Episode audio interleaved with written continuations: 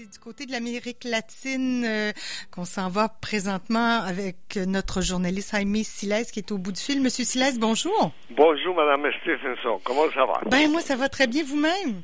Ça va, ça va bien, et surtout parce que du côté de l'Amérique latine, il y a un fait historique qui vient d'être marqué dans les annales euh, de la Bolivie d'Amérique du Sud. Et c'est votre pays, la Bolivie Exactement, c'est mon pays, alors c'est pour ça que je vous ai dit, on va commencer par la Bolivie, on va donner cette nouvelle euh, en primauté aux Québécois, étant donné que les médias en général n'ont pas parlé de ça, mais évidemment, euh, euh, les, les, scrutins, les comptes, les comptes de vote ça durait jusqu'à tard. Hier soir, on a veillé jusqu'à toi. Euh, et à 1h30 du, soir, on ne connaissait pas encore les résultats officiels. Ah oui, c'est bon, c'est des choses qui prennent du temps. Mais dites-nous, je vous laisse le soin de nous dire finalement qui a remporté les élections en Bolivie. Bon, Monsieur Luis Arce Catacora sera le président de la Bolivie pour les prochaines cinq années et lui représente au parti de Evo Morales le MAS, le mouvement vers le socialisme. Un fait important, c'est que lui a remporté les élections avec un euh, pourcentage très élevé en premier tour, 52,4%. Les données de l'Institut de sondage Cies Mori eh, qui avait été engagé par Unitel, eh, un euh, réseau de télévision de Santa Cruz. Eh, ils ont euh, démontré que Evo Morales avait fait son travail depuis l'Argentine où est exilé, depuis qu'il a été forcé à renoncer le 10 novembre de l'année passée. Alors voilà, Luis Arce Catacora sera le président et le vice-président sera M. David Choquehuanca, eh, qui a été le ministre des Relations internationales eh, de Bolivie pendant 14 eh, ans à côté d'Evo Morales.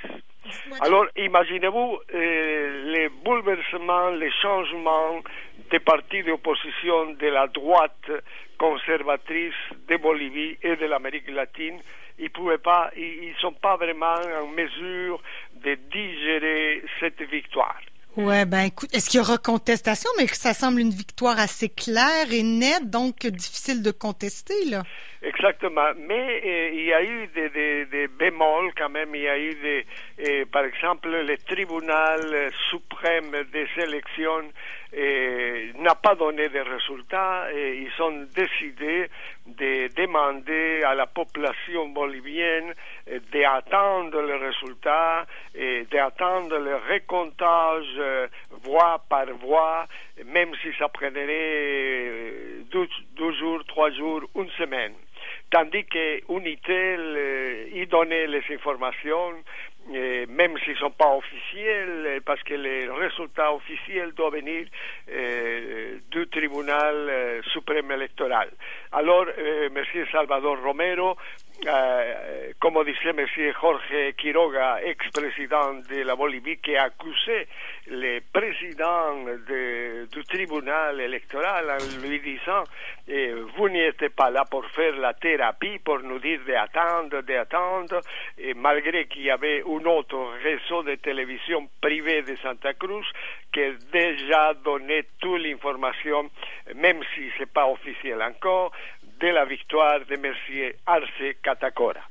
OK. Alors, on va, on va sur ça. Puis, en temps de pandémie, les gens commencent à fonctionner là-bas, juste pour faire une petite parenthèse, allaient voter euh, en présentiel ou c'était des, des votes... Euh, non. les gens devaient y aller, ils se présentaient, et donc c'est un autre fait historique à cause de ça. C'est une élection dans une période de pandémie où, on a, euh, où les autorités boliviennes ont pris des précautions et ils ont organisé de telle manière que les gens pouvaient y aller voter en toute sécurité. Et pour ça, la population bolivienne, l'électorat bolivien a donné une, euh, une démonstration d'organisation, de respect, parce qu'on craignait des, des, des, gens qui Des pouvaient venir, ouais. déranger les, les processus, etc. Et donc, c'est un exemple en période de pandémie où il y a beaucoup de problèmes, euh, que tout s'est déroulé euh, sans aucun problème, sans euh, aucun euh, anicroche, comme on dit. Mhm. Et la seule dénonciation qu'il y a eu vers euh, 9 heures le soir, c'était que dans le département de La Paz, euh, dans la région tropicale euh, euh, tout près de- du département, euh, qui s'appelle euh, Yungas, euh, huit balises euh, avec les résultats des, des élections, euh, ils ont disparu. Mais plus tard, l'armée a annoncé que les balises ont été récupérées, remplacées, Bon. vérifiées pour qu'elles puissent euh, être réutilisées dans le processus d'élection. Bon, c'est plus de peur que de mal, disons. On, a retrouvé tous les bulletins de vote et euh, tout s'est bien passé. Bon, en tout cas, on, ver- on verra et euh, tant mieux. euh, je vous, ben, félicitations. Je sais pas si, est-ce que vous votez vous euh, oui, il y a eu oui, les, avez les- les les votes à l'extérieur. Oui, voilà, euh, ok. Il y a eu les votes à l'extérieur, sauf que euh, vous touchez un point important. Les gens qui euh, on vote à l'extérieur, on vote seulement pour le président et les vice-présidents. Et jusqu'aux dates, on avait annoncé en première qu'on donnerait le résultat de tous les, les, gens qui ont voté à l'extérieur dans les pays asiatiques, Asie, Océanie, parce que ce sont les premières données qui rentrent euh, Mhm. dans, dans les bureaux Ben oui. d'élection. Mais jusqu'aux dates, on ne connaît pas vraiment les résultats parce que euh, c'est au moins euh, une, euh, 8-10% de la votation du total qui peut influencer dans le, le rapport final des élections euh, les votes à l'extérieur. OK, ben, il y aura un décalage, mais en tout cas, il semble que si la tendance se maintient, euh, ce sera, ça- les résultats vont rester pareils. J'aimerais, j'aimerais, Oui, oui, excusez-moi. excuse-moi, il faudrait dire que M. Arce Catacora a donné une interview à la presse internationale, évidemment. Il a remercié l'appui international de tous les pays qui ont été toujours à côté de la Bolivie. Et en plus, euh, il a promis un gouvernement d'unité nationale. Et en plus, il faut dire, le Parlement, ce sera encore majoritaire euh, au point de vue des sénateurs et des députés, ce sera les masses qui aura encore euh, le contrôle des deux chambres. OK. Alors voilà, puis on aura l'occasion de s'en reparler s'il y a d'autres développements. Mais sinon, j'aimerais qu'on parle de ce qui se passe euh, entre ben, Mexique, Mexico et les États-Unis. Là, une période très tendue, semble-t-il, entre, entre ces deux pays. Exactement. Euh, disons que, les, comme euh, vous le savez, probablement beaucoup de gens ont entendu la nouvelle, l'ancien secrétaire de la Défense du Mexico, Salvador Cienfuegos, a été arrêté la semaine passée à Los Angeles. Il est accusé par le tribunal de New York de trois chefs d'accusation eh, comme euh, on le sait déjà, de trafic de drogue, eh, d'être euh, responsable, un des principaux euh, acteurs du blanchissement d'argent entre 2015 et 2017. Et alors, et lui, à cette époque, il était membre du cabinet en tant que ministre de la Défense de M. Peña Nieto, l'ex-vice-président. Et, et, donc, il embarrasse euh, naturellement le président euh, Manuel López Obrador, qui avait dit que lui euh, se serait candidat à la présidence parce qu'il voulait faire un nettoyage au complet mm -hmm. ben oui. eh, de la corruption euh, au Mexico et justement il disait que avec lui les, choses changeraient mais maintenant eh, il se trouve dans l'embarras parce qu'ils ne savent pas vraiment comment ils se prendre, surtout avec les relations avec euh, les États-Unis qui sont de plus en plus très délicats, très complexes. Et il, faut se, il faut se rappeler que euh, il y a eu un accord euh, très important euh, entre les États-Unis et le Mexico et qui s'appelle la Initiative de Mérida. La initiative de Mérida, euh, c'est un plan euh, justement pour le contrôle de la drogue à la frontière entre le Mexico et les États-Unis. Et ça avait été organisé, promu à, une euh, instrument de travail entre les deux pays, Mexique et États-Unis, en 68, et après avait été renforcé pendant le gouvernement de George Bush, et finalement, le 30 juin 2008, on avait décidé de vérifier les instruments, les protocoles, la façon de, de travailler ensemble. Maintenant, c'est que les États-Unis a plusieurs fois la DEA et des organisations de répression des États-Unis, plusieurs fois ont pénétré le territoire mexicain pour aller chercher les, les gens euh, qui étaient compromis dans la question euh, du narcotrafic. C'est le cas de Chapo Guzman qui avait été pris et, et, lui aussi, Chapo Guzman, est, est considéré comme un des principaux associés eh, de l'ex-ministre de la Défense eh, du Mexique. Alors, est-ce que eh, la question... Ouais. La question est la suivante. Est-ce que M. López Obrador, qui voulait vraiment faire de très bonnes relations avec les États-Unis, ouais. met en place un mécanisme dans lequel on pourrait travailler d'un côté et de l'autre de façon concertée Est-ce que dans les conditions actuelles, ce sera possible?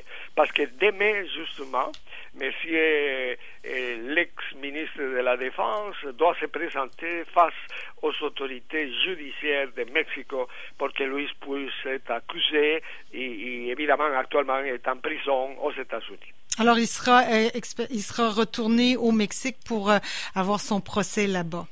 Et si non, non, non, ça, non, non, okay. non, ça, ça va se faire aux États-Unis, pas au Mexique. Ouais, ouais. Et, et, ça, c'est un point important parce que dans les accords, on disait justement, eh, tant dans l'accord de Mérida comme dans d'autres accords auparavant, on disait que eh, en se mettant d'accord, le gouvernement eh, ou les forces de sécurité, de contrôle du narcotrafic entre les États-Unis et le Mexique, ils pourront toujours se mettre d'accord pour que les gens puissent être jugés dans son pays. Mm -hmm. Mais jusqu'à quel point ils vont le faire actuellement, on ne le sait pas. Ouais. Parce qu'il ne faut pas se cacher. Les États-Unis utilisent euh, cette manière euh, d'opérer parce qu'ils vont contrôler les, les narcotrafics. Ils cherchent à contrôler eh, d'abord l'information oui. par, euh, par la prise de grands euh, responsables de, de cartels, eh, des gens qui sont vraiment en relation avec les narcotrafiquants. Et, et donc, ils vont utiliser toute l'information que ces gens-là, ils vont les procurer ben oui. pour On va aller, presser le citron, aller contrôler. Oui, les contrôler euh, au point de vue co euh, commerce de la drogue, euh, les relations avec les pays qui sont les producteurs de la coca, la cocaïne, etc. etc. Alors c'est une façon de mettre la main dans d'autres affaires pour contrôler la question économique. Il faut penser juste au Panama. Au Panama, il y a beaucoup de banques américaines, parce qu'au Panama, il n'y a pas plus que 7 millions d'habitants. Mais on dit qu'il y a 50 banques américaines qui, qui travaillent là et, et qu'est-ce qu'ils font? Et 50 banques américaines ont des bureaux de, de contrôle économique au Panama, c'est justement pour faire le nettoyage de tout l'argent sale euh, que procure euh, la drogue. C'est ce qu'ont dit les, les, spécialistes. Ah ouais. Et ils dénoncent régulièrement cette façon d'opérer au Panama, en Amérique centrale, ouais, etc. Ouais, C'est un monde à découvrir toute cette histoire-là. Bref, euh, allons faire un tour euh, du côté du Brésil. On va terminer avec le Brésil qui fait face à la corruption du gouvernement Bolsonaro qui, qui se vantait de, de laver plus blanc que blanc, mais finalement on apprend qu'il y a de la corruption aussi dans le gouvernement Bolsonaro. Exactement. M. Bolsonaro a pris, a pris pouvoir en disant que lui ferait un nettoyage au Ben complet oui. du gouvernement, la donc. réorganisation de l'État pour qu'on puisse, euh, afin, afin qu'on puisse vraiment offrir une gouvernement euh, de transparence euh, Ben oui. organisé, de lutte contre la criminalité, etc.